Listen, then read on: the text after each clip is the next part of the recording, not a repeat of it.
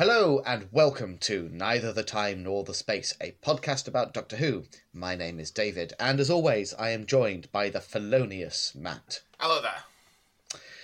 So, uh, time heist this week. Yeah, I, I'm as always um, kind of nervous to know what you make of this one. Um, but we'll, before we get to that, I'm sure we've got some other nonsense to get through. If nothing else, we've got the quiz. Yeah, are we up Yeah. to date with Time Lord Victorious? Nope, I have not had time this week. It's been a Really? really. I've had such stressful uh, last couple of weeks at work that I honestly just the thought of trying to find te- five minutes to flip through a few comic pages has been, you know, a challenge. Barely had time to f- squeeze in time heist this week, so Well, it's like, a, the good news is Yeah. You might finally get your wish of a, a sub one hour episode today because I've got very little to cover to, today as well. woohoo! Yeah. Bish, bash, and then bosh. Let's get it done. Um, trying to think if I've. I, I don't know. I rescued a hedgehog this week. That was quite nice. That's exciting. Yeah. Doesn't Um, happen every day. yeah. I mean, I assume it doesn't happen every day for you as a uh, science teacher. No, I felt quite bad because I sent a, sent a student out of my room for talking too much. And when he was Mm. Outside, he was like, um, Sir? And I was like, You need to stop talking. And he was going, Sir, sir, sir. And I was like, Not now. Time to be quiet. And in the end, he like interrupted me. And I was just about to flip my lid. And he went, Sir, I'm trying to tell you there's a hedgehog in our classroom. uh, so I scooped him up in a little box and put him in our school allotment. And Yeah. What What did you do with the hedgehog? hey, Hey, hey, we're we're starting early today, ladies oh, and gentlemen. I did an actual joke. Did you notice? Yeah. That was a proper actual joke. Yeah. That never happened. I'm so proud of you. Yeah. Um. Right then. Uh. Let, let's let's quiz it up, shall we? Yeah, so we've got a bit of an update on the quiz. Um, Mm-hmm. So this week, we we've hit our initial target of 120 pounds. Yeah. We know that we've achieved the goal of you preparing an apologetic speech for me in relation to Doctor Who. Yeah. Looking forward to that one. So I, I set the second goal at two hundred and forty pounds, which is where Mm-hmm. I will write a short essay for everything I love about Doctor Who. Excellent. But I thought that that's quite a aspirational target. That's quite a high bar to hit. Mm-hmm. So I thought I'd Yeah. introduce some sort of smaller goals as we go. Okay. Okay. So this week, as part of my job, I filmed the most cringeworthy sort of "Hi and welcome to our school" video. so I, I've said if we hit 180 pounds, I'll share that link, and people can have a good old laugh at my expense. Oh, But the, that will be a treat. the one that's really caught the imagination of our listeners, Yeah. um, and you know, the tone of your voice says it all there because I know you're aware of what's coming. I am. Is- I am because you, I you announced it on Twitter. I don't know where this idea came from. I, I, again, I've, I probably plagiarised it from some other podcast I've been listening to. And what I will say is, it certainly didn't come from me. No, but for two hundred pounds, mm-hmm. David, you are going to drink a pint of baked beans live on the pod. there was a little bit of confusion amongst the listeners. Some of them were like, "Don't you mean eat?" And I was like, "Nope. We're going to put them in a pint glass, and you can." We always have a cup of tea when we record, and you can just have a pint of beans instead. and we'll keep oh. recording till you've Yeah. drank the entire thing. Hmm. I wonder if that's I wonder if that's someone's like ASMR deal. What? Just you like, they're, they're like, yeah, oh, just lovely beans. yeah, yeah. And uh, for, for for the other ninety nine point nine percent of our listeners, it will be absolutely horrible. Yeah, I, I think it's one of those things that like me and you will find quite funny, but I never know if it appeals to the listener. Like, you know, like I was listening back to a couple of weeks ago where I was like, I don't even want to talk about this episode, so I'm just going to talk about Coldplay instead. And I was like, amazingly, that that episode got like the most listens of any of our recent episodes. So, you know, maybe we've tapped into something there. Who knows? No accounting for taste. Right before Um, before we jump into the quiz. Yeah. We've got a couple of things just to discuss in terms of donations. Yes. Okay, so we're currently standing at one hundred and sixty-five pounds. Yeah, which far exceeded my initial estimation. So well done, everyone. That is really that's awesome stuff. Yeah, this week uh, the Teenage Cancer Trust. I don't know if you saw David sent me a huge pack of um, fundraising paraphernalia. Mm-hmm. Um, I think because I accidentally ticked the box on their website that said I'm a large business. so I mean, Oh dear. I, I mean, we we discussed it off air briefly. I, I Yeah. know it's your your son's birthday tomorrow. Do you want a box of about five hundred balloons? To, I've got some bunting. Um, I've got plastic tablecloths. I've basically got everything you need for a birthday party, but it's all Teenage Cancer Trust branded. I think when when when the pandemic's over, I think you might have to uh, organise something at your school or something just to get some use out of it. Yeah, just as a ruse, I'll just be like, um, yeah, well done everyone at school. We've done some good work here. Yeah. Right, so a couple of messages linked to donations this week. Yes. Okay, so your arch rival, whoever that may be, mm-hmm. um, I'm gonna, I'm Is gonna. that they've literally their, their, their pseudonym is just David's arch rival? no, it's just anonymous. Oh, okay. Do, do you have an arch rival? Do you have a nemesis? I don't think so. I hope not. No. I don't think I've ever crossed anyone sufficiently to earn a nemesis. When I was at primary school, there was a lad called Gareth Evans that I fucking hmm. hated. And hmm. even now, if I cross paths with him in Morrison's, we give each other a bit of a stare down. Hmm. Arsehole. So, yeah, I, I don't know who this is, but every week they contest you in the quiz and make a donation based on how they Oh, score right, against yes, you. yes, I remember. I remember this. Uh, Uh, so this week again, they tied your score. It was your best score Oh. to date, four out of six. Um, and they said, not another tie this week. Not only did we tie, but all of our wrong answers were the same wrong answer. Yeah. So great minds think alike.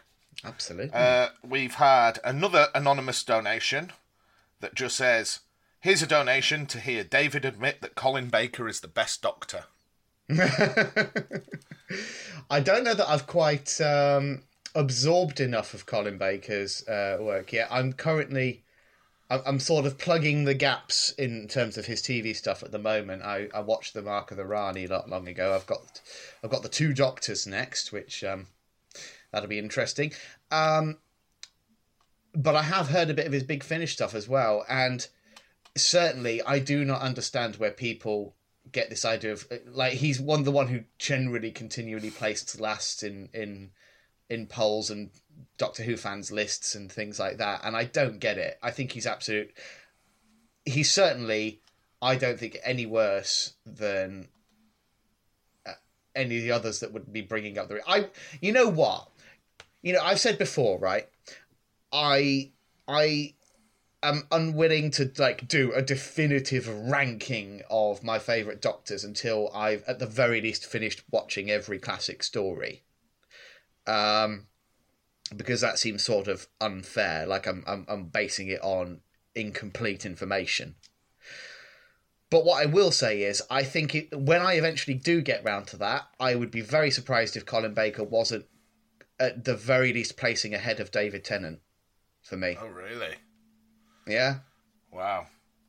So the donation was to hear you say that he's the best doctor. So let's have it Yeah. loud and proud, please. Colin Baker is the best doctor, possibly. Probably not. Will that do? I suppose it's going to have to. It's the best we're going to get out of you, isn't it? I'm not very good at lying. I don't know if you ever noticed that about me, but No, you are the most honest, dependable person I know. The next donation that came in, also anonymous, yeah. uh, but within the hour of me putting a tweet out saying you were going to eat a pint of baked beans. uh, Drink, s- I think you'll find. oh, sorry, yes, yeah, well Yeah. done for correcting me. Uh, Mm-hmm. Someone donated £25. Someone is very keen to make that happen, are they? Yeah, some some weird deviant.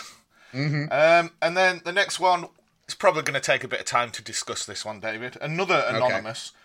Um, you know, you don't have to be anonymous. If you're making donations, put your name on, and we'll say hello. I mean, I will. David won't because he's rude. Um, but another donation, David, and I'm just going to Yeah. pose this question to you. Are you aware of the concept of shag, marry, kill? I am. Yes. Okay, shag, marry, kill. First Doctor, second Doctor, third Doctor. Okay. Well, I, I, I- don't like the thought of killing anyone. That seems quite rude. But uh, to, to, to enter into the spirit of the game, first things first, I'm going to turn it over to you. I've, I've, just I was I was about to answer. I was about to do my usual thing, where I just blunder into um, a- a compromising answer and then you refuse to engage with the question as well and then you make me come across like some kind of strange deviant Uh, uh, so I'm not you certain ans- what you, you mean go by first that. Okay, so I think I don't think I could marry William Hartnell based on what I've seen of him. He's quite a Hmm. cantankerous bloke. Mm-hmm. Um, so he's out of the running for marry. yeah Okay. but you might he's still on the table for a shag Yeah, yeah. So obviously Troughton. Mm-hmm. I think we know where we're going with this. Mm-hmm. He'd be dead before he could even say, "What are you doing?" yeah Uh, so I'm going to marry Pertwee. okay I'd ride around in his little motorbike sidecar, and you know we'd go over like jumps on our motorbikes and stuff. yeah Uh, yeah, so I'd end up knocking boots with William Hartnell. uh, interesting we have different uh, we, we definitely have different answers here Okay. Um i think i i'm gonna say um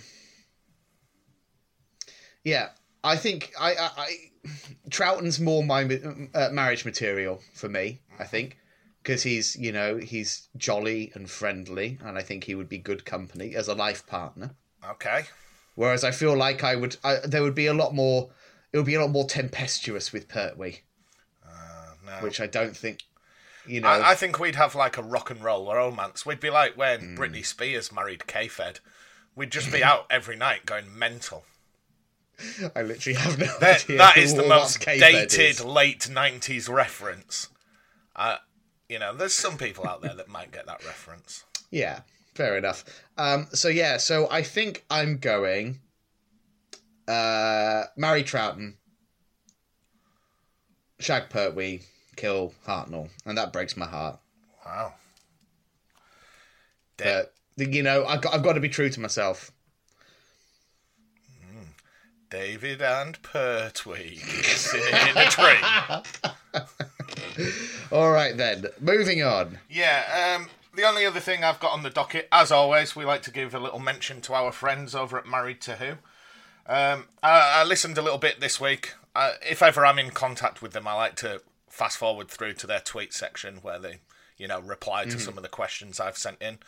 And this week they mentioned that they'd been listening to our episode where we review the Satan Pit Right. and how you know we were really on board with that. And that episode ends with you saying, "Well, I'm really glad we enjoyed this episode. Hopefully, you'll feel the same way about next episode." Mm-hmm. Can you remember what the next episode is?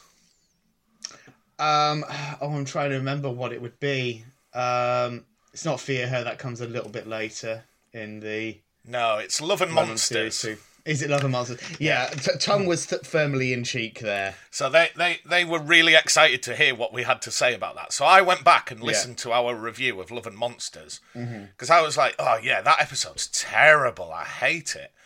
And when I listened back, I I'm really like all right with it as an episode. I'm like, Yeah, we were, fair- do we were open. fairly even-handed on it. I did open by saying like, oh yeah, I was pretty drunk when I watched this, so it was just a bit silly fun. I forgot how much I hate Ursula though. Yeah, that that the whole it it that episode has some great ideas, but it just unravels. I also totally forgot that episode ends with the bloke saying, "Oh yeah, we still have a very active sex life," Yes, and then yeah, we go into great depth talking about face fucking a paving slab. yeah, yeah. We we don't we don't need to dredge that up too much, do we? No. Uh, so, Um, do you want to say right hello then. to Married to Who? Hi, married to who? I've been listening to you guys a bit this week. I've jumped ahead uh, and I've been listening to some of your series four episodes, which I've been quite enjoying. I don't. I, I don't have anything more. I, I'm going to edit this bit. Bye bye. I mean, that was better. You- You're getting better at your social interactions. it's very hard to just have a one-sided conversation like that. No, this is like. Sometimes I feel like being your friend. It's like one of those Vice documentaries about where a family finds a little boy in the woods and they try and assimilate him into society. People have been trying for 34 years. I think I'm a lost cause at this point. Yeah. Um. So I'm just trying to think if there's anything else we need to mention before we really jump into this. Obviously, as always, I mean we're recording early this week. So what did you have for breakfast? What are you having for dinner? I had a poached egg for breakfast. Oh, that is on toast. Of course, on toast. Uh, anything with it? Any sauce? Any avocado? Uh, just butter on the toast, like proper butter, though, mind you, Yeah. and uh, just a bit of salt and pepper on the egg. Oh, you are talking my language this morning, boy.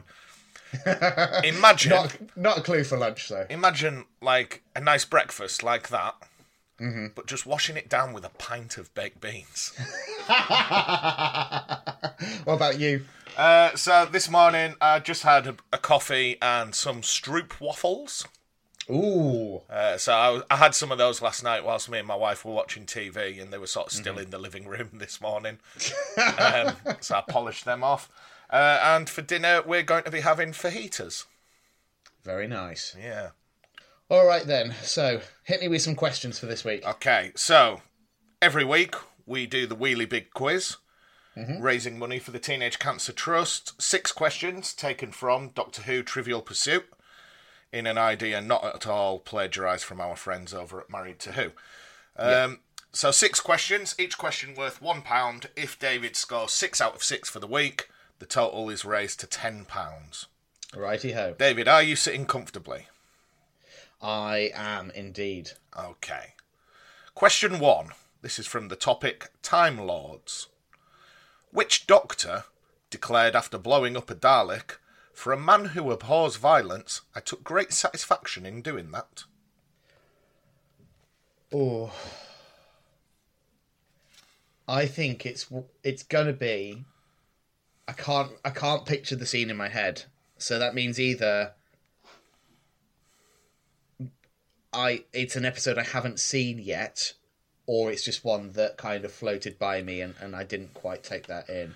Would you like me to So- read the line again, this time in, No, no, no. in I, an I- I impression think- of I the Doctor? I'm just, I'm just, uh, I'm working it through in my head. So basically, that's narrowing it down for me. I think it's going to be one of the John Nathan Turner era doctors. So that's uh, Colin Baker, uh, sorry, Peter Davison, Colin Baker, or Sylvester McCoy. I of the, I can't imagine that coming from Davison's mouth. So I'm going to say Colin Baker, I'm sorry. the. Sixth Doctor. It's actually your boyfriend, the third doctor. Oh, is it? Yeah. Yeah. Yeah. Oh. Is it? Oh, I wonder if it's. Hmm, no. Should maybe just take your tongue out of his mouth and open your ears a little bit, please, David. Yeah, maybe. Maybe I should. Right, next one. Companions. I'll give you a clue. This is nothing to do with a companion. Okay then. In which period of history is the Time Warrior in which the Sontarans make their debut set? Medieval, Tudor, Dickensian, or prehistoric? Medieval. It is medieval. One pound on the board. Hey. Next one is from episodes Can I stories. just apologise, by the way, to our listeners? If you can hear uh, a purring in the background right now, that is my cat who is wandered across my desk over to where I, I've got my uh, recorder set up. So apologies for that. Isn't it, Unless you really like the sound of a cat purring in the background of our podcast, in which case you're welcome. isn't it good that we don't make jokes about you and cats anymore? Yes, it is indeed. Okay, right. Question okay. three. Next question three. comes from episodes and stories. Mm-hmm. Complete the title of the 2006 story, the something pit. The Satan pit. We were just Satan discussing it earlier. Yeah. Okay. Question four. This comes from Years and Dates. Hmm. Rula Lenska guest starred in Resurrection of the Daleks. But in which year did she enter the celebrity Big Brother house? 2006, 2008, 2009, or just 2000? So what's happening here is whoever is writing the questions for this has obviously gotten really, really sick of just poking around on Doctor Who related Wikipedia articles, and it's like, I just want to write some questions about things that aren't Doctor Who, Yeah. because this is in no way a Doctor Who question. Or is it? Okay, so hit me with the hit me with the uh, years again. 2006, 2008, 2009, or 2000? Two thousand and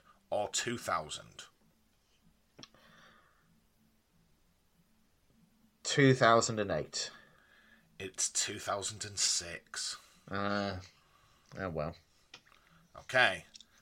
Next one comes from the topic monsters. Mm-hmm. Yet again, it has absolutely nothing to do with monsters. What whoever whoever sort whoever put this game together needs to sort their act out. What message do NASA discover on the surface of Mars which brings the Doctor and Bill to the Red Planet?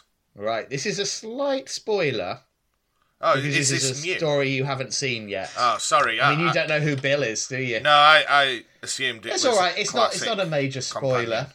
It's a, not a major spoiler. It's frankly, this happens in the cold open of the episode, so it's it's nothing to get worried about.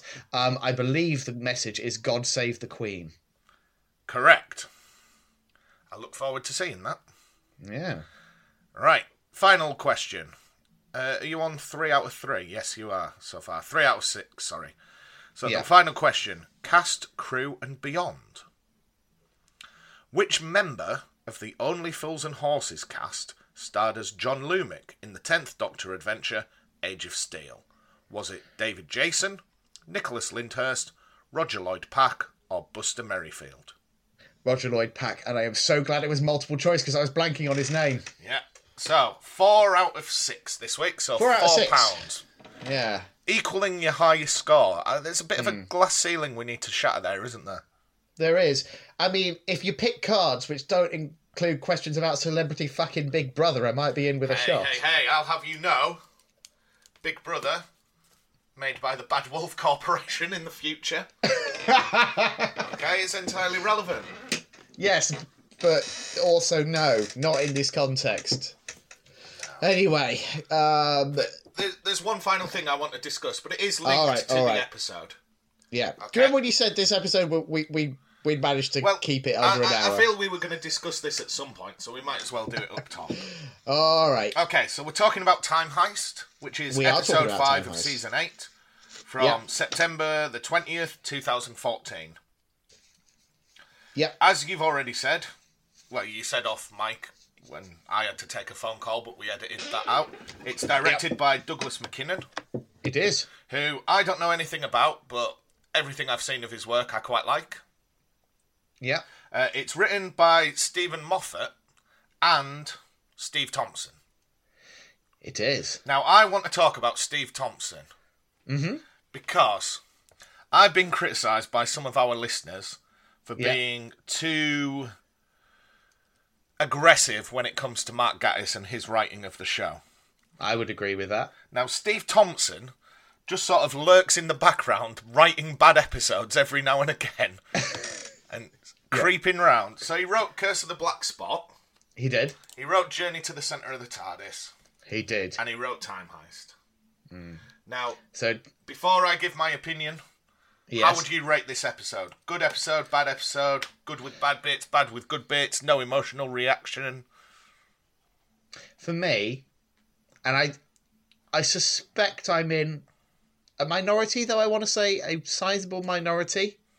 Good episode, bad bits. I overall I really quite like Time Heist. I, I'm going to adjust the category slightly. Okay, I'm I'm going to say bad episode, some good bits, but I also really enjoyed it. Yeah, it's just And it's just a, Do you know what? a, a, Do you know what? nice. I, I might even go all out and say good episode. Do you know why? Yeah. Because the bits I don't like yeah, are because we watch one episode of Doctor Who every week. So Yes. a lot of it is fresh in my memory. Mm-hmm. So all the mystery in this episode was entirely predictable. right. I, I think that was the only bit I didn't like is that I worked out all the mystery and, So you worked out like who the architect is, Yeah. and And as soon as how they said- time travel factors in. and as soon as they said, "Oh, we've got the most important thing in this vault," Hmm. yeah, knew what that was going to be. Yeah, that we'll get to we'll get to it, but the resolution of the stuff with the teller, it's definitely puts you in mind of another episode we saw not too long ago. Exactly. Um, yeah. Yeah. So I I will accept all of that, but yeah, as I I, I agree with you. It's just it's just and, and it's not because you were worried this was going to be like some sort of wacky romp. Yeah. I love that totally it is not a wacky romp. No, this is like. I, I think the feel they were going for was that cool kind of heist, you know, like your Ocean's Eleven type. Yeah. And I Or think, like, um, did you ever watch Hustle? no, no, I'm aware of it.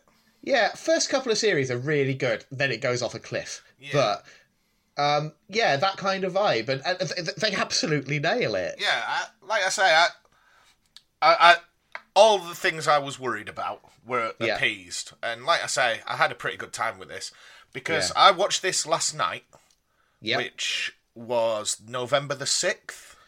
Mm-hmm. So I raced home last night because there was a new episode of The Mandalorian on Disney Plus.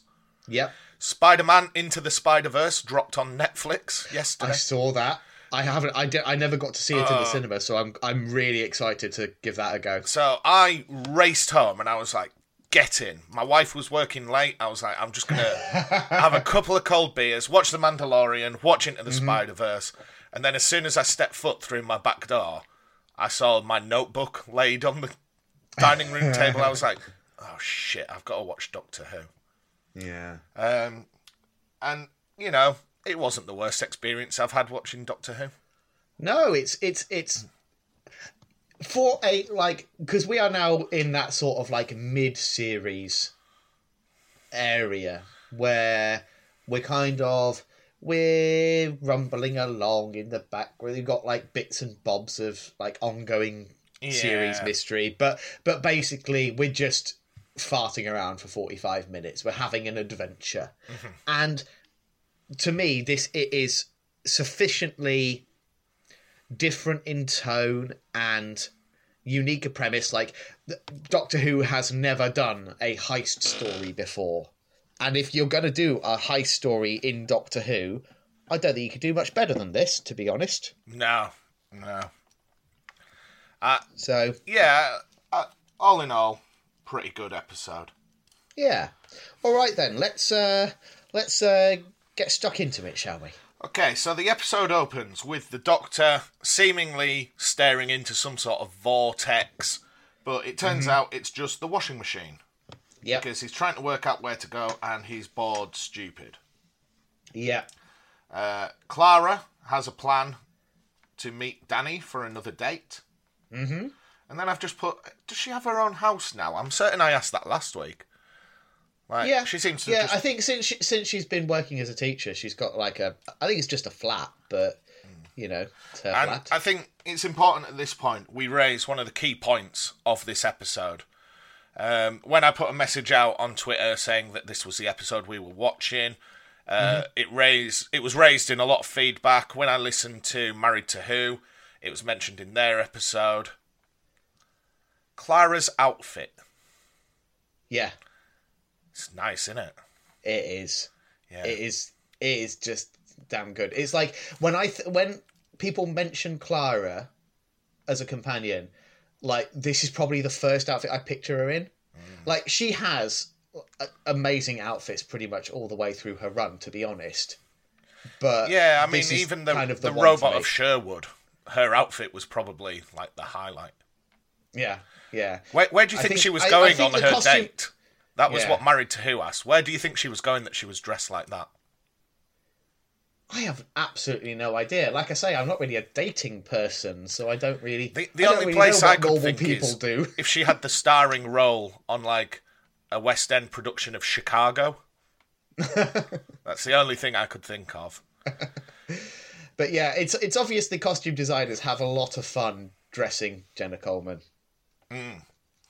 So Yeah, the TARDIS phone rings, it does. and we get I I will say this is one a very minor niggle, and and obviously they have to do it for this story to work, and and it does work. But I'm getting a Moffat has a bit of a thing for the TARDIS phone ringing, right. and because like the first time it ever happens is in the Empty Child and the Doctor Dances, and there it's like really like this never happens.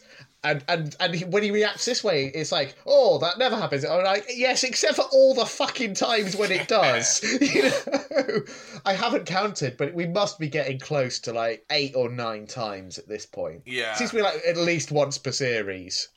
yeah, I can certainly remember off the top of my head three, if not four. Yeah, I mean, he names a whole episode after it, "The Bells of St John." You know.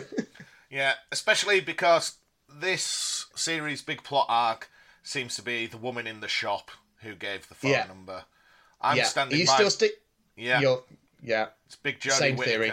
Yeah, Yeah. She set all this in motion because. Mm. I mean, I'll talk about it when we get to the end of the episode, but the sure. yeah, I'll save that. So Okay. the doctor picks up the phone, except when he puts it in his hand, it's one of those memory worms. Oh, to see those great editing. What a fantastic Great transition. editing on that smash cut. Yeah, Yeah, like it's Yeah. proper jarring.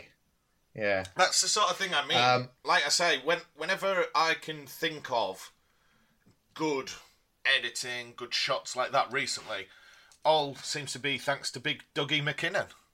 yeah. So should I should I quickly rattle off all the other episodes he's done that you've seen so far? Go on. Uh, Sontaran Stratagem and the Poison Sky was his start, and that was in the RTD era, the the, the um, Sontaran two parter, which was not It's his best okay. work, but but to be honest, it's not the best script that he was working with on that one. So I, I don't blame him for that. Um, and then we jump forward to the Power of Three, where I think the direction is one of the high points of that. That's the one with the Yeah. cubes. Yeah. Then you got Cold War on the submarine, really Yeah, that one was nicely okay. shot. Yeah, uh, and then Listen, just uh, just a couple of weeks ago, Oh wow! or was it last week? Was it That was last, last week? week. Was Listen, wasn't it? Yeah. Yeah. Um, and I will say he's got one more coming up in this series as well. Now, don't spoil it for me, but does he continue his trend of well directed episodes? He does. I would say it probably is the best out of. Or maybe Listen's better directed. I don't know. It's certainly. I, I would say it's it's as strong as his other recent efforts Oh, good. in terms of direction. So yeah. So, once they realise they're holding memory worms, they're actually on board a spaceship. Yeah. There is like a tape recording playing that says they all Mm-hmm. agreed to the memory wipe. Yeah, and it's like this weird distorted American voice. And this is where we're introduced to our sort of side characters. We have Psi, Yeah. who is an upgraded human. Mm-hmm. He's just basically got a disk drive in his head, hasn't he? Yeah, he's just sta- standard cyborg. And then we meet the second, who is a mutant, and I can't pronounce her name because neither can Peter Capaldi. it's Is it Saber. Cybra? Cybra. Cy- Cyber or Saber, I forget how they generally pronounce it. But um, what do you think of them as as as uh, sort of like tag-alongs for this week? They, they, I, I could have seen them in the same way we have with the Paternoster gang, Yeah, introduced as reoccurring. If we had like the Paternoster gang in the past and these guys in the future, I, I wouldn't have minded. yeah, absolutely. They're really, I like them. They're really sort of comic booky, Yeah, but which I, is not a bad thing in my book. I think I'll make the comparison. When we Yeah. watched, I think it was the Colin Baker story where they Yes. had the space policeman who they Yes. tried to make really cool, but he just came off as being a bit of a wanker. Yeah. I, I, I think they could have gone too far with Psi because they try and make him like the cool character. But I think they yeah. just hit the right notes with him. They definitely do, and I think actually the uh, I'm I'm gonna find his name because I think a lot of the credit for that actually goes to Jonathan Bailey who plays him. I think it could be could have been quite easy to tip over into just slightly annoying with with that guy, but um, he retains some likability even before we get the slightly tragic backstory. Yeah. Yeah. Um, all right then, yeah. So so that's our our team assembled. So once we've got the credits roll, we Yep. come back and they're watching a video of the architect who introduces them to the Bank of Karabraxos, Yep. which is a bank for the very rich, the richest people in the galaxy. I think they say if you own a star system, this is where you keep the title deeds. Yep. and their presence will immediately alert security. However, they've been tasked with robbing the bank. So the premise seems Yeah. to be that this architect character has almost kidnapped them, and to earn their freedom, Mm-hmm. they need to rob the bank. Uh, this is where Yeah. we're introduced to Miss Delphox, who is the head of security for the bank, Yep. who also introduces the teller. Or as I've called him in my notes, Old Dick Eyes. Uh, do you not think the animatronics and the, the costume on the teller is magnificent? Yeah, but do you not think his eyes are really phallic when they're like going up and down? They, I mean, they definitely are, but yeah, but but I think entirely, you know, entirely works with the concept of that creature, and um, Would you say it's the best looking alien we've seen? I'm trying to think in terms of practical effects. Um, probably actually. Yeah, I think it's it's the best at, in terms of not looking like a man in a rubber suit or early PlayStation 1 CGI graphics. Yeah, You know, if you compare this to when we looked at the I'm blanking on the name, the big green ones from the first series. Oh yeah, the Slitheen. Yeah, The Slitheen, yeah. we yeah we we've come a a long lot way better. since the Slitheen. Yeah. Yeah, so yeah, we're introduced to these two characters who Miss Delphox is head of security and the teller is essentially her enforcer. Mm-hmm. He has telepathic abilities to sense guilt Yeah, or ill intent. Yeah. And if he senses that, he basically gets rid of part of your brain. yeah. Just uh, as the doctor puts it, turns it to soup. Yeah. It's really grim when you get that uh, when it, you see the teller in action. Like that shot when the the guy collapses and his his head's just sort of just flopped in on itself. Yeah. That is grim. Didn't like that. Yeah, like that's probably one of the most shocking bits of body horror we've seen for a long time on Doctor Who. Yeah, I, I would agree. I would agree. Um, so back with the Doctor and his new little gang, we find out that Psi is a hacker Yeah, and Saibra is a mutant who can shapeshift via touch. yeah. So she's basically just a mashup between uh oh uh, Rogue and uh who, oh, Mystique or Mystique. Morph. Yeah, there we go. Mystique. Yeah. Yeah. So yeah, I, I, I to think I think it was like almost a conscious thing. They were like, let's just throw an X Men into an episode of Doctor Who. So the Doctor opens the first case or clue from the architect, which contains a vault key. Yep. He hands it to Saibra, who is able to mimic the owner of that key. Yeah. Uh, so that's going to be how they get through the initial security checks at the bank. Yes. At this point, the doctor says, you know, robbing a bank's really easy if you've got a TARDIS. And Clara sort of points out that the TARDIS is nowhere to be seen. hmm So we we sort of close that loop. Yeah. And the, the doctor just simply can't do as he pleases here. Yes. He's yeah. at the mercy of the architect. Yes.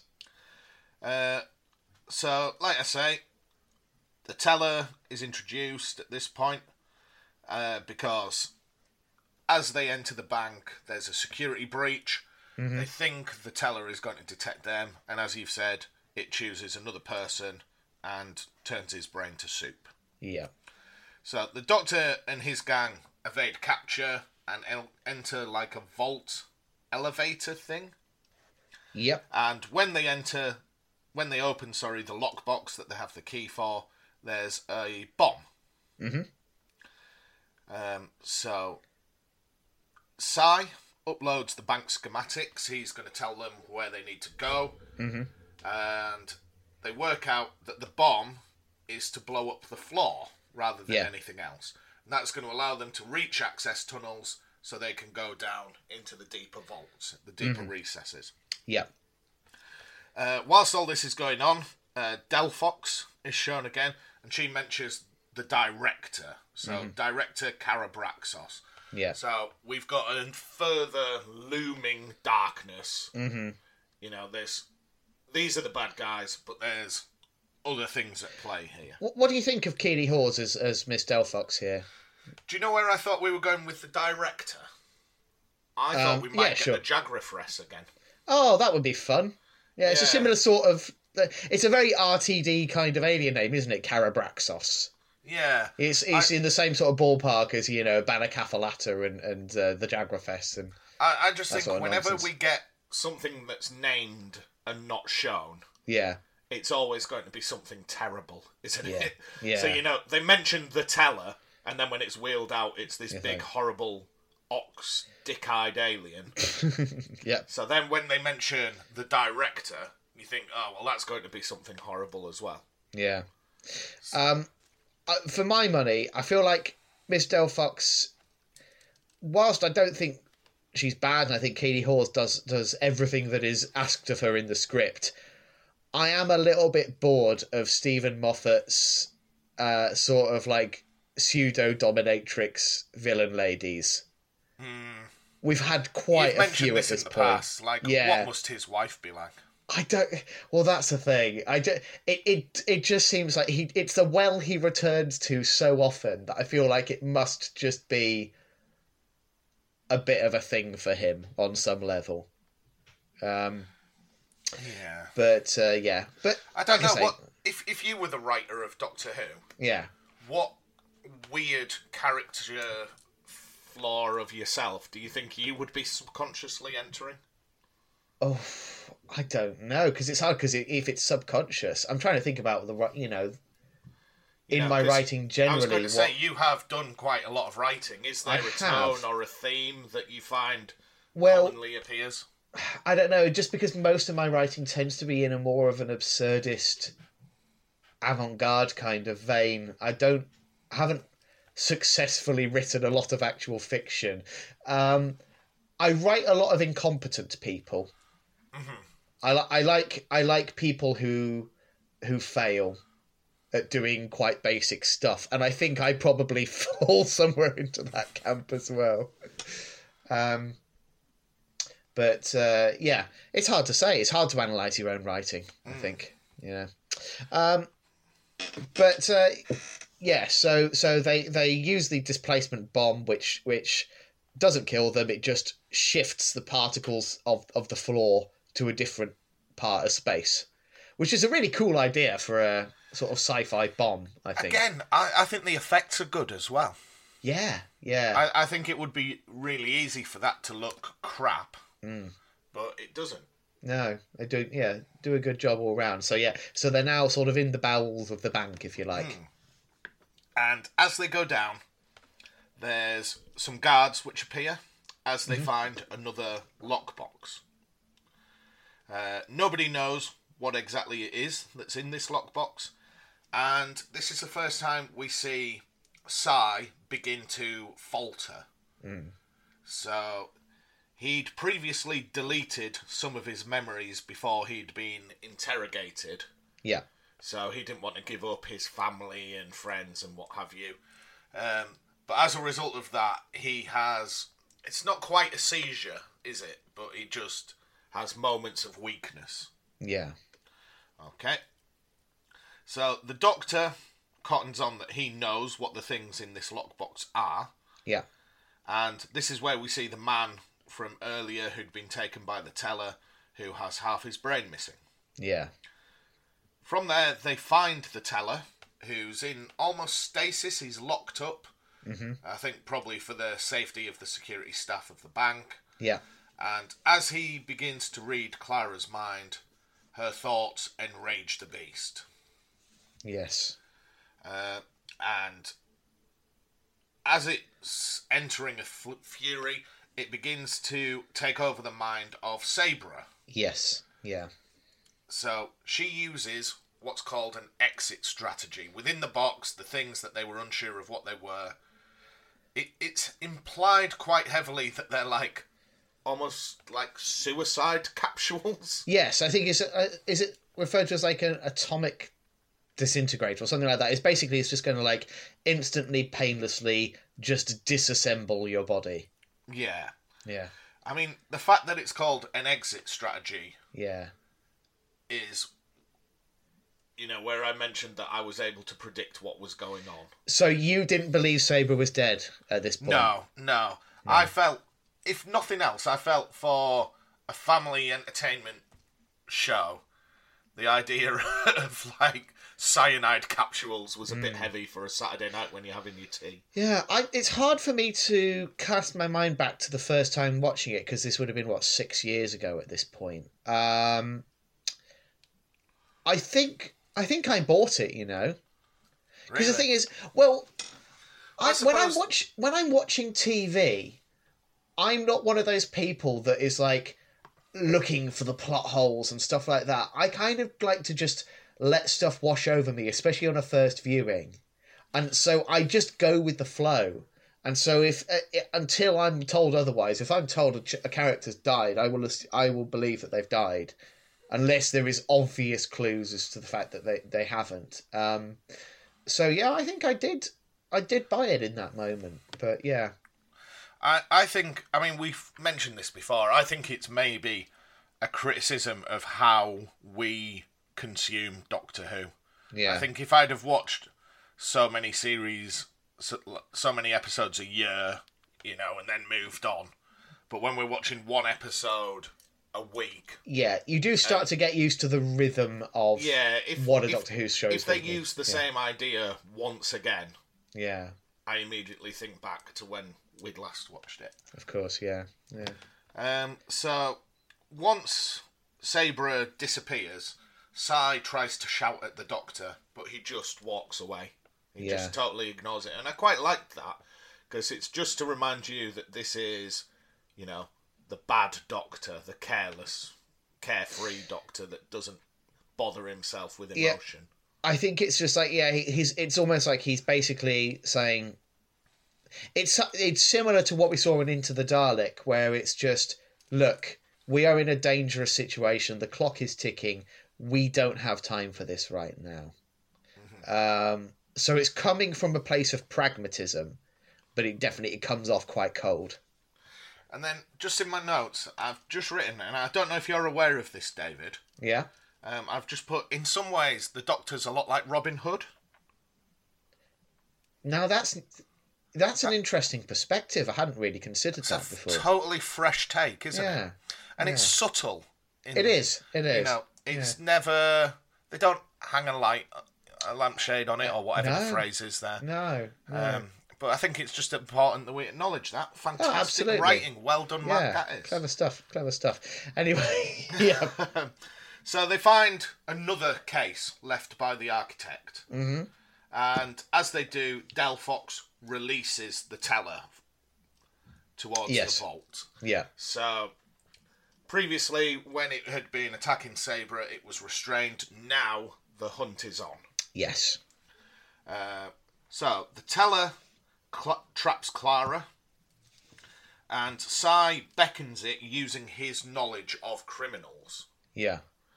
Um, now then, Here we go, So- because every bit of media I've consumed about this episode talks about this list of criminals. So Yeah. go on, Well, have your we've got- moment in the sun, David. Talk to us about the list of criminals. I'm not even that excited about it, but I feel like we're duty bound to run through it. So I'm just going with what's on IMDb. I just feel like, you know, when they do these things and they have to throw in it's an opportunity for them to throw in some references. So, yeah, here we go. So, apparently, it includes a Sensorite from The Sensorites, which is a William Hartnell story, a Terileptil from uh, Fifth Doctor story, The Visitation, a Slitheen, an Ice Warrior, the Gunslinger from a town called Mercy, uh, Captain John Hart, who is a Torchwood character, uh, and Androvax and the Trickster from the Sarah Jane Adventures, and the most interesting one because this is the deepest cut I think of any continuity reference we've ever had in Doctor Who so far, or New Who certainly. Abslom Daak, who is a character from the ongoing comic in the Doctor Who magazine. So, uh, if you want that one reference, then canonicizes, uh, if that's the word, makes canonical everything that has ever happened in the comic pages of Doctor Who magazine.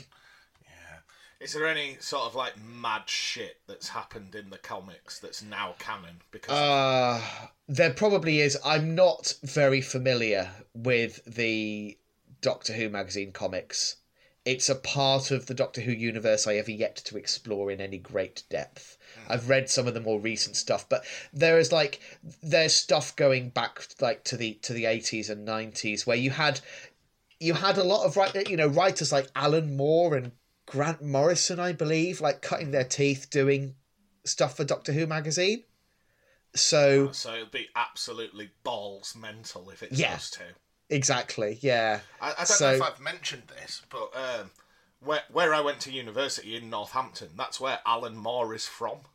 Oh yes, yeah, And, yeah, Um, the I don't even know if it's still there, but the comic book shop used to be called Phoenix Comics. yes, And I, I remember I used to go in every week and pick up my comics. Mm-hmm. And at one point, I remember being in there, and Alan Moore was there. yeah. Just popping in, picking up his that, weekly like- pull list. No, I think he was just basically just perusing their wares. I don't think he was like pulling his own comics to the front of the shelf or anything. um, but yeah, the guy that worked there basically locked eyes on me, and he was Yeah. like, "Don't." yeah, Um, which is So, fair enough. Like I, I've never really been in the situation of actually being face to face with someone whose work I admire. Mm. Um, I mean, well, no, uh, let me clarify that. Like someone who I don't know whose work I admire. Like I, I am friends with some some other like writers and artists and creative people who've who I've come into contact with through my own work. oh, thank And- you. I never knew you admired me. uh, but yes, uh, specifically like like people who who are like established in their field, and I'm and I, I don't know what I would do. Like I, I don't know what I, if I saw Alan Moore in the street, I wouldn't say anything. I couldn't. I think I would just be rabbit in the headlights. Yeah, like I Um, say, I, I, I know he has somewhat of a reputation for being cantankerous about Yes. the use of his work. Yeah, yeah. Um, so, but I'm know, sure if you had nice things to say to yeah, him, I, I'm sure if I, you know, said "Good morning, how are you doing," I'm certain he would be kind and polite. yes, Um, yeah, But I, like I say, the member of staff was just like, yeah. "Come on, don't." as a Just him." create as a, as a creator there must be there must come a point where you've heard enough people say that your work has changed their life Yeah, like where you just be like yes i know I don't know because like- I, I mean we we are the smallest of small fry, but yeah I, I really enjoy it when people send us kind messages. You know, of course of course yeah you know, but and when- I, I do but- think we have a somewhat of a nice small community of people that, you know, I'll to the point where I'll just tweet them now when it's got nothing to do with Doctor Who. Hmm. but like when you're getting onto the level of you know you're going to conventions like and people thousands of people are turning up just to hear you chat for an hour Mm. you must like there must be an awareness. So then, when you're stood in a line and you're signing photos or whatever, and, and someone's like, you know, stuttering out a, a, thing saying, you know, how how magnificent you are, you, there must be a part of you just like, yes, yes, I know, I know that this is important to you, and, and you know, and my work's important to you, but uh, you you've kind of, I don't know, maybe I'm wrong, maybe I'm cynical, maybe that never gets old for people. I don't know. Do you think the reward is the work itself, or the adulation the word the work brings? Um, I, I think it depends on the individual. I think for for most creative people, it's the work itself. Mm. I genuinely believe that. I think it's an impulse and, and it's just something you have to pursue. And you know, actors just enjoy the process of acting and like even if they don't make it to the big time I and mean, obviously you want to do that because it's a very unstable profession so you want you want to get to a point where you've got a reliable income but um, i think for most actors they do it because they love it and most writers and musicians etc yeah yeah Anyway. Right. I can't even. Oh, we were talking about that list, weren't we? We were, so... yeah, yeah. So anyway, bunch of supposed like criminals, um, all being sort of dumped in one place. So the teller locks onto Psi and leaves Clara alone. Yeah. So as it begins to approach Psi, mm-hmm. he uses his exit strategy, but because mm-hmm. he does, the vault unlock fails. So the vault is held by twenty-four locks yeah. They manage to unlock 23 of them. The final one fails to unlock. The doctor can't do it with his sonic screwdriver. So he works out that this was all part of the plan. The architect must know that this is happening, so the architect must be in the future. Yes. So there's part where the doctor says if he knew this was going to happen, something else is going to happen which is going to aid us to open the vault. Yeah. And that thing is a. It's like a solar storm. Yes. Basically, a massive electric storm, mm-hmm. which trips the system. And would you believe it? The only lock out of the 24 which is fallible to this is the one that they failed to unlock so far. Mm-hmm. So, the doc. Uh, do you know what? This bit annoyed me. Really annoyed me. Yeah, go on. It's where the doctor says, This isn't a bank heist, it's a time travel heist. The mm-hmm. episode's mm-hmm. called fucking Time Heist. Just call just, just say, say that. Heist. People love yeah. it when you say the episode title in the yeah. episode. Yeah. I wonder if they hadn't locked onto the episode title at that point when well, they were filming it. I just I think they should have clipped the audio then. so even if Capaldi's mouth is still moving. Yeah. Yeah. Says, oh, this isn't a bank heist. This is a time heist. It, I think you would have had to have you would have had to like cut away to like Clara's face or something yeah. at the moment they're dropping the line. It wouldn't have been worth it. But it is annoying. I agree with you. I, that really stuck out to me when I was watching it last night. Uh, so we also learn at this point that this solar disruption storm that's going on would have made landing the TARDIS impossible. That's why the Doctor doesn't have the TARDIS with him. Yeah. So the vault finally unlocks thanks to the storm. Mm-hmm.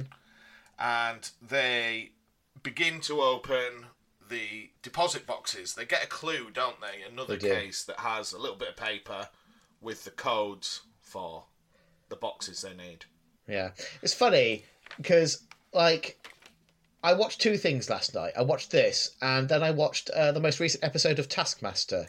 I'm glad Which, you bring that up. Yeah, because it's it's a show we both enjoy. Um, uh, our international listeners, if you've not heard of it, it's it's one of probably the the funniest British comedy show to. I, th- I think there is an American version, yeah. but I don't know how well received it was. I th- I think it just did the one series and and and kind of died a bit because uh, you know they didn't have Greg Davies. Um, and as much as I love Reggie Watts, who was the host for the American version, he doesn't really have the right vibe, I don't think, no. for that show. Um, but anyway, uh, yeah, it's it's basically it's a silly little sort of like game show where they get a bunch of, of comedians and make them do very stupid tasks.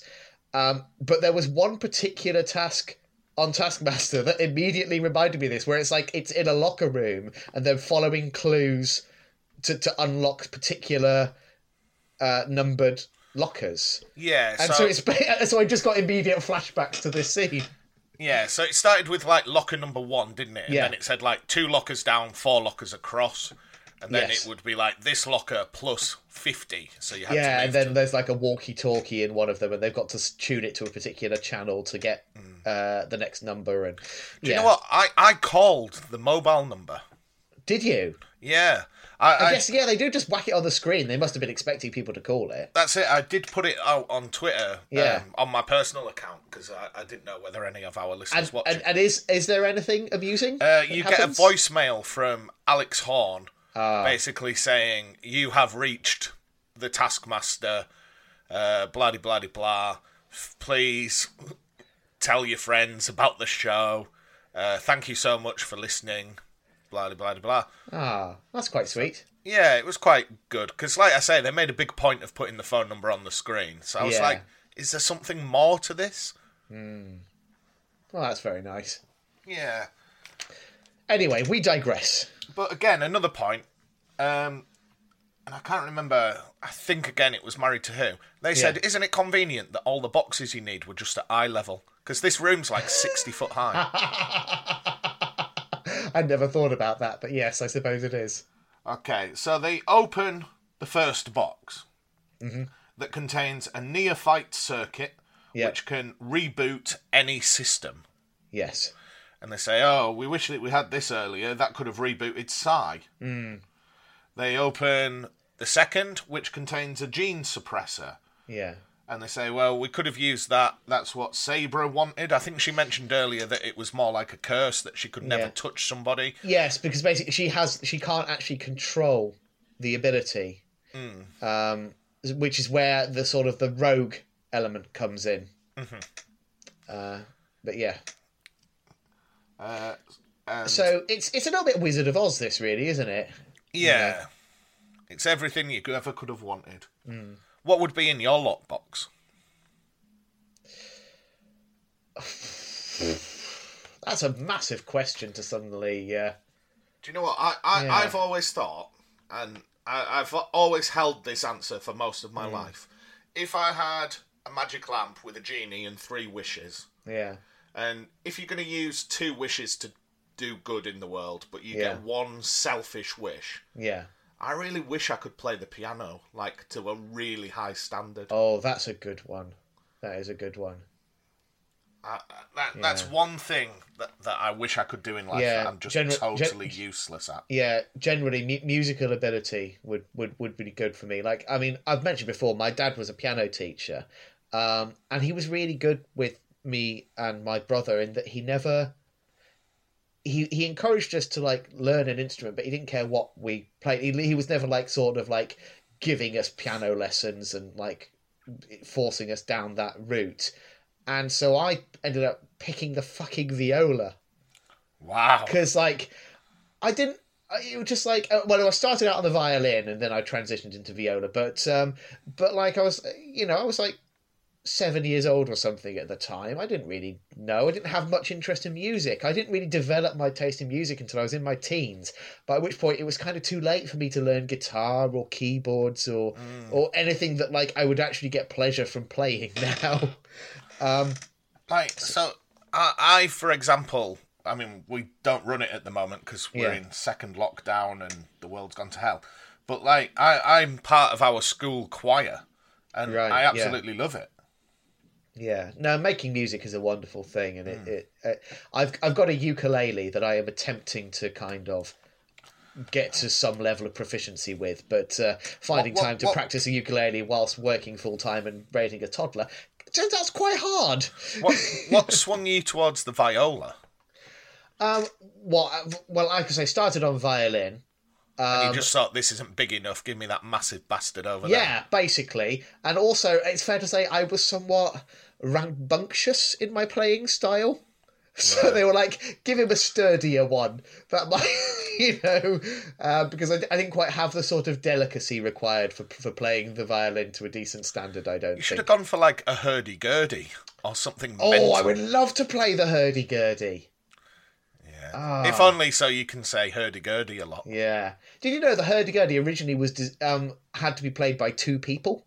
Oh, wow. They one were to so- turn, one to play. Yeah, they were so massive, and and because they used to, they you used to control them by like just lifting and put it pushing down wooden pegs, and they were like really big bulky items. So yeah, it was be one person's job just to turn the crank, and the other person would operate the pegs. Um, yeah. I love weird instruments. Yeah, we said hurdy-gurdy a lot there. I, I listened Yeah. back to our episode from last week, Yeah. yesterday when I was in the car, and it's just me naming places in Kent, like going, Whitstable. That's a fun word to say, isn't it? Whitstable. And also, Indeed. I, I need to apologise. For some reason, when we were talking about Dagenham, Yeah. and I was like, oh, it's in the Midlands. I don't know why. I got it confused with Rushden. And I think it's because of the football teams, because there's Ah. Dagenham and Redbridge, and then Rushden and Diamonds. Yeah. So All I right think I just confused the two. Fair enough. Right, let's. Uh, we we got a little more to, to get through, so let's just. Uh, Yeah. Yeah. So once they found all these MacGuffins, the doctor immediately bumps into the teller and Yeah. is taken to Delphox, yes. who orders that the doctor and Clara are disposed of by Mm-hmm. the guards. Yeah. So she leaves, and immediately it turns out the guards are Psi and Saibra. Hooray! Do you remember when this exact thing happened with the half-faced man? Yeah, it did, a bit. Yeah. it's all right though. I'm happy they're back. They, Yeah. they're, they're they're fun characters. So it turned out that the I was going to say the final solution, but that's not what I mean at all. No. The exit strategy Yes. is uh, it was a teleporter, so it took them back to the ship above. Mm-hmm. Uh, so they were totally safe the whole time. Awesome. Uh, so the doctor decides, you know, these people have their payment, so he gives Psi, you know, the circuit, the neophyte circuit. He gives Saibra the gene suppressor, and he says, "Well, surely there's something here for me," and it's listed as being in the private vault. Yeah. So when they get there, Delphox is already there. Yeah. However, it's not Delphox; it's director Karabraxos. Yes. who clones herself to mm-hmm. have clones run the bank on her behalf. So Delphox mm-hmm. is a clone of Karabraxos. Yeah. Okay. So the doctor basically they have a long conversation and gives Karabraxos his phone number for the TARDIS. Yeah. He works out that this was all put in motion by her. Yes, because basically he he knows that at this point the solar storm is going to basically just destroy the the bank. It's going to be, you know, th- this is where it ends for her basically. And he says one day you're going to be very old and full of regrets. Yeah. And um, uh, interesting little bit of trivia. Um, when they were putting together the set for the private vault, you know, wanted to make it look like it was full of the world's greatest treasures. Uh, in a little glass cabinet, there is a uh, rocket made out of a toilet roll, um, and like you know, painted with some like poster paints and stuff. And that was a little model rocket made by the director Douglas Mackinnon's daughter Oh wow. as a present for him when he was when she was quite small, and you know it's one of his most treasured items. So he thought he would put it in that episode. What would be in your little glass cabinet? Well, I can't I can't say anything other than something made by my son without coming across like a monster at this point, can I?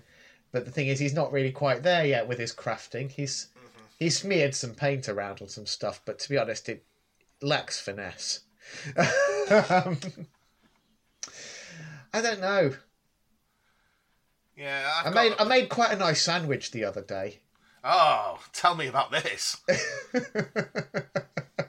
we don't have time. We don't have time. I Um, was going to say I have an analogy about a disappointing sandwich, but we'll save that for Oh. another time. Indeed. Okay, so the Doctor works out that there were six teleporters. There's only four people in his crew, so he knows something else is going on at Mm-hmm. play here. Yeah. He submits to the teller, Yeah. So as well as giving it's up basically his co- co- yeah, combing his memories and and therefore unlocking the stuff cri- that was buried by the memory worm. Yeah. So this is where we find out that old Madame Karabraxos was the person that phoned the TARDIS, Yeah. and that the Um, Doctor. Can, can I every- say? On, Sorry, wh- when when when the teller's combing through his memories as well, I do quite like because he's rattling off like you know, saying, "Oh, you know, there's a lot of memories here," and he's like listing some of his previous incarnations, sort of like saying, you know, "Oh, long scarf, uh, bow tie." That was a bit embarrassing, and, and and he says this line which I always rather liked. It says, "What do you think of the new look? I was aiming for minimalism, but I think I ended up with magician." Yeah. Um, yeah. Anyway, So the Doctor regains his memories. He sees Yeah. that he is the architect. He set Yes. everything up. yeah, And the reason for that is because he ultimately wanted to arrive at this point where he opens the vault. yeah, And of course, when they open it, it's the greatest treasure in the world. Mm-hmm. Because we're led to believe the teller is the last of his kind. However, there's a female teller. hooray! Because this is not a bank heist, it's a rescue mission. Yeah. Why didn't they call the episode Rescue Mission instead of Time Heist? so annoying! Um, but yeah, this is obviously, as as we were mentioning earlier, this puts me in mind of the resolution to hide. Exactly. Yeah, But- it's it's it's sweet. It works. You know, there was a, a, a much longer period between these two episodes than when how we've watched them. So you know, yeah. I'll let So- it slide. The doctor explains that because the teller has had, you know, the minds of the universe enter his mind, Mm-hmm. he takes Mr. and Mrs. Teller to a quiet planet where they can live happily ever after. Yeah, And they look weird where they're not in their big suits, don't they? yeah. They got little tails Yeah. and stuff. Yeah, They look like the alien from the Will Smith Men in Black rap video. yeah.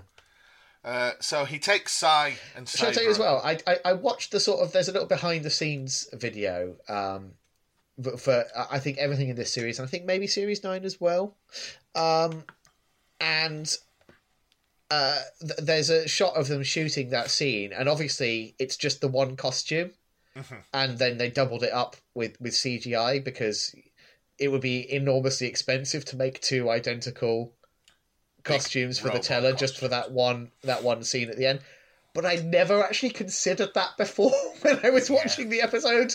It was only when I saw them and it was just the one of them walking away in the, on, on, on the field. I was just like, oh, yeah, of course they would do that. but yeah, So yeah, he takes Psi and Saibra home yeah. and drops Clara off in time for a date. Oh, All's well that ends well. indeed. Indeed. Um, so there you go. Time heist.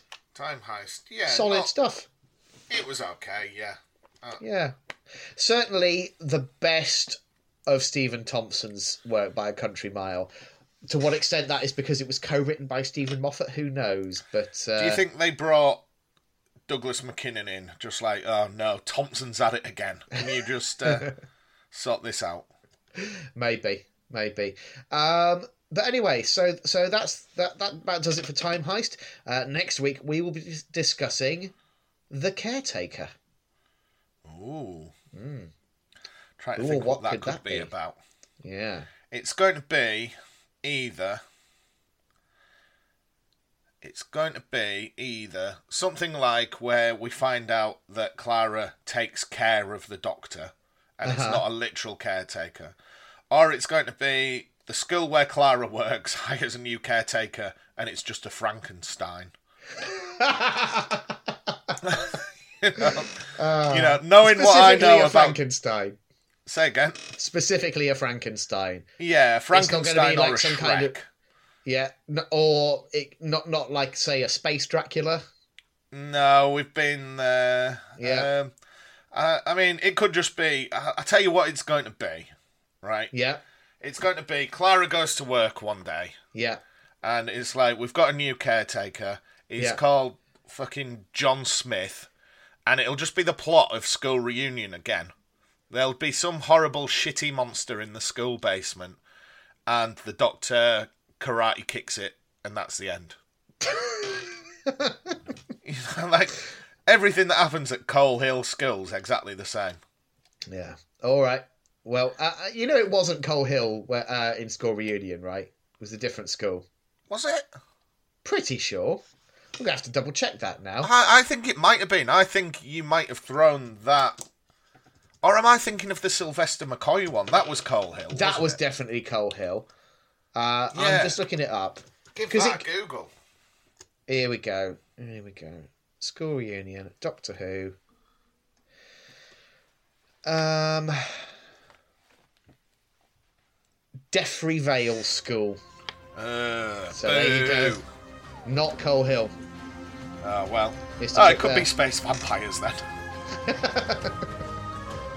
Well, either way, uh, we'll find out next week. So do join us for that. Until then, thank you very much for listening and cheerio. Bye now.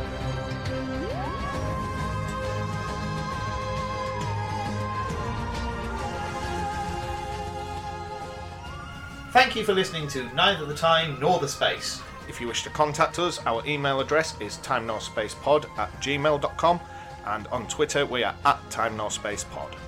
And thank you to Alexander Urban for his smashing arrangement of the Doctor Who theme.